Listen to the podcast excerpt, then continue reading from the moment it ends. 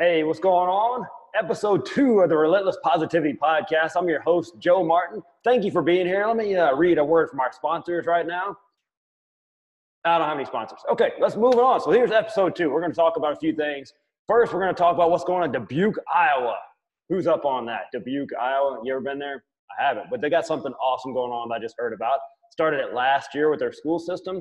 The kids could get PE credit with canoeing, hiking, and doing yard work for elderly people. How cool is that, man? You can get credit for doing something really fun like that. So I'm thinking, hey, all almost all of our kids are doing virtual schooling right now, right? Coming up when school starts.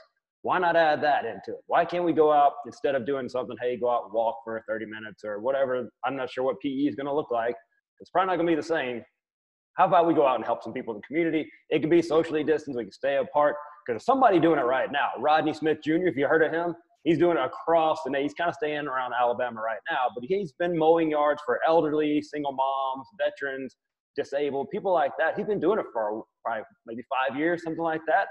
Uh, he's going around doing that. Why can't we start that? Get him involved in the school systems, get them work together, get the school credit for helping somebody out. You can mow their yard.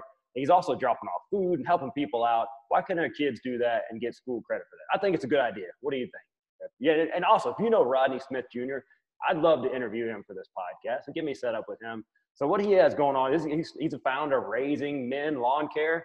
And what they do is it's kind of like uh, the martial arts system where they start with a, this shirt and then when they mow 10 yards, they get a new shirt, go up to 50 yards, and then you get a, a new lawnmower.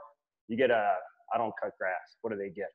Weed eater and uh, one of those blower things. They get all that for mowing 50 yards. So these kids are going to do that for, like I said, single women and single moms, disabled people, veterans, elderly, that type of stuff. So these kids could do that and not only get that, but maybe school credit too. So somebody somebody hook that up. Get those people together. Maybe we can get together with the land trust too and get these kids some hiking PE credits too. So so looking at some alternative right there. That's a great guy. Rodney Smith Jr. Shout out to that guy. He's doing amazing work helping kids. He also does it for girls as well. So raising women as well, not just raising men. So you've got a separate section for that as well.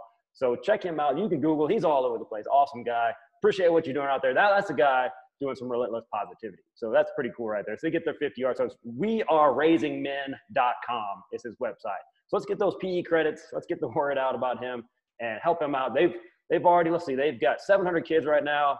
Over 15,000 yards have been mowed due to this guy just starting it out. He just did it on his own. Cool guy. Appreciate what you're doing. All right, moving on. Let me talk about jumping to conclusions. So I'm going to start with a story about when I was in Mexico one time with a couple of my friends, Josh and Willie.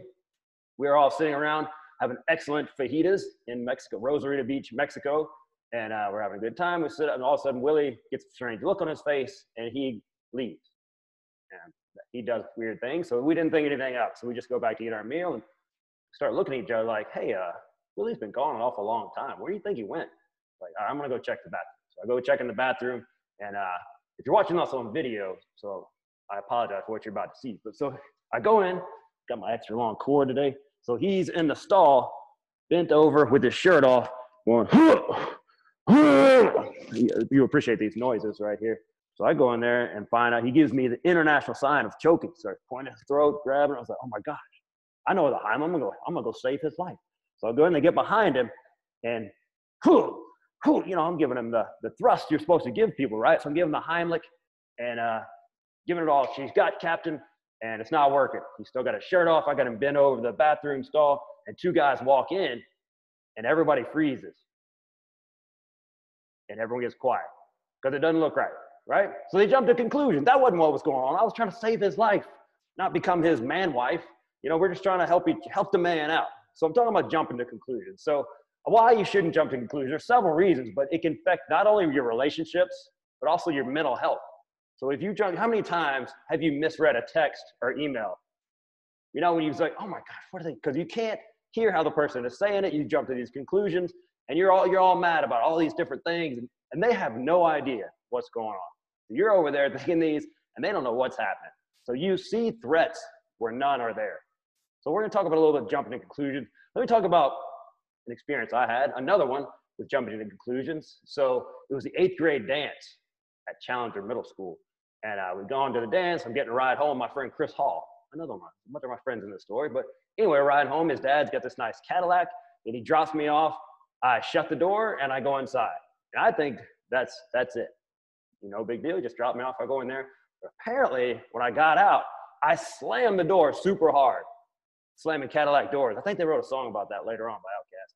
But anyway, so I have no idea what's going on. So Chris calls me later. He's like, "Man, are you okay?" I was like, "Yeah, I'm fine. What, what's going on?" He's like, "Are you mad about something? Did, did what, what's up?" I was like, "No." He's like, "Well, why did you slam the door so hard when I got out?" He's like, "Oh man, I'm sorry about that." So my parents had a Delta 88 Oldsmobile, and man, this door weighed 500 pounds. So if you didn't bring your A game, you couldn't shut the door. So this nice, well-oiled machine of a door on this Cadillac about broke his windows when I shut it. There was nothing going on. I wasn't mad about anything.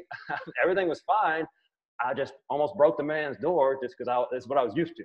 So that's what I'm talking about jumping to conclusions. So I looked up some things uh, so we look at uh, psychology today's five steps for not jumping to conclusions. So first thing is you think about the past time. So the past time was talking about my friend Chris, and he thought I was uh, about to break his door because I was mad at him about something. So think about past times that you have done this. It probably didn't end that well when you jump to conclusions, right? So sometimes it's helpful to think about these past times, look them up, and go through those. So that's our first step. Number two, try to look at the whole picture. Don't just read the headline you know, that's what a lot of people do today. Try to get the whole picture before you start jumping conclusions. Get as much information as you can before you just go off. All right, number three, think about optical illusions. So it's helpful to also think about you ever seen those things where it looks like there's two arrows and this one looks longer because it's drawn different, they're the exact same length or something like that. Or you see a nine upside down, and the other person sees a six. What are these optical illusions? Sometimes you look at uh, what's Gary Busey always talk about fear being false evidence appearing real. Gary, shout out Gary Busey's teeth. Uh, so think about these things. Because sometimes what you see is may not be what it is in reality. It's helpful to think about that. All right, number four, don't be too quick to judge. How many times have you been in a restaurant you're like, what is that dude staring at? You better quit, keep looking, see what, see what happens. When he's just watching a TV over your head, did that ever happen to you? Like, this dude is still staring. You think, do I have something in my teeth? Does he need something from me? What's going on? He's just watching ESPN over your head. So think about that. Don't be too quick to judge. That kind of gets back to getting the whole information, but still, don't be too quick to judge. Think it through. And the fifth one right here, think about movie and TV examples of characters that have jumped to conclusions. And you can laugh at them, but you think about the negative consequences they have. So the, the example they use in psychology today was the famous episode on Friends when Ross, what are the other? ones? Ross and Rachel. We were on a break. It's just mis- miscommunication, right? They thought they were on a break. So look at TV and examples like that. So you don't have to go through it. So it's helpful to see other people go through things and see those negative connotations. So especially right now with how the world is, we don't need to be jumping to conclusions. So try to slow down, think about these things before you go through. Give people a little bit of grace and maybe assume the best. Don't see threats where none are there. Try to think on the positive side of things. All right, we're to end things like we always do with a dad joke.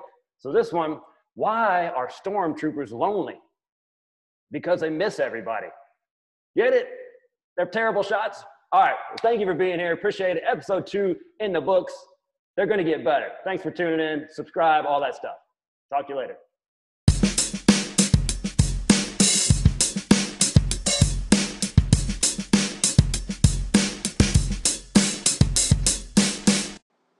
Thank you so much for tuning in to the Relentless Positivity Podcast. Please do me a huge favor and hit that subscribe button so you can keep up with all of our episodes as they come out. I think this is needed in people's world right now. So please remember that positivity is a choice.